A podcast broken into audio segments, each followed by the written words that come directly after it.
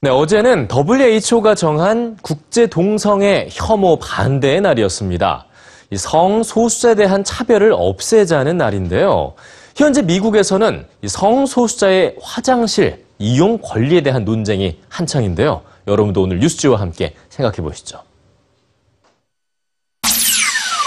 한 가족의 가장인 중년 남성이 어느 날 자신이 트랜스젠더임을 밝히면서 벌어지는 이야기를 담은 미국 드라마 Transparent. Excuse me, are you a man? This is the ladies' restroom. Yeah, we're aware what it is. Thank you. 주인공이 공공 화장실을 이용하면서 겪게 되는 문제들을 사실적으로 묘사했는데요. 실제로 현재 미국은 성소수자의 화장실 이용 문제로 연일 뜨겁습니다.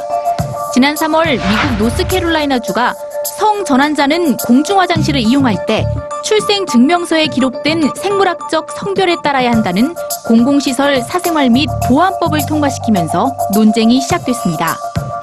이른바 화장실법으로 불리는 이 법안에 따라 노스캐롤라이나주의 모든 공립학교와 정부기관의 화장실, 탈의실은 성 전환 여부와 관계없이 태어날 때의 성별에 따라 구분지어 이용해야 하는 겁니다. 뒤이어 텍사스, 테네시 등 13개의 다른 주도 이와 비슷한 법안을 추진하고 있는데요. 화장실이나 샤워실 이용을 성소수자의 자유에 맡길 경우 여장 남자나 성범죄자들이 이 점을 악용해 범죄를 일으킬 수도 있다는 이유에서입니다. 반면 수도 워싱턴 DC와 뉴욕 등은 이러한 법안이 성소수자의 권리를 제한하는 차별법이라며 반기를 들었습니다.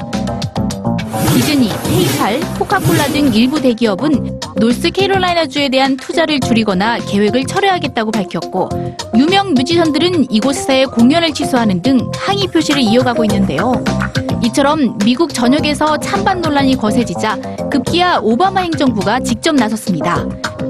모든 공립학교에서 학생들이 자신의 성 전체성에 맞는 화장실을 자유롭게 이용할 수 있도록 하라는 지침을 내린 건데요. 성 정체성에 위배되는 화장실 사용을 강제하거나 이들을 위한 개별 화장실을 만들어서는 안 된다며 성 전환자들의 권리 보호에 손을 들어줬습니다. 하지만 이러한 지침은 법적으로 강제성은 없기 때문에 반론이 이어지고 있습니다.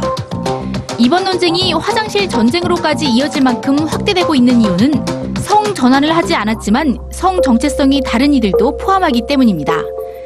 지난해 일리노이주의 한 고등학교에서는 겉모습은 남성이지만 성 정체성은 여성이라는 학생이 여학생 탈의실을 이용하자 다른 여학생들이 불편을 호소하며 사생활 침해를 주장하고 소송까지 이어졌는데요.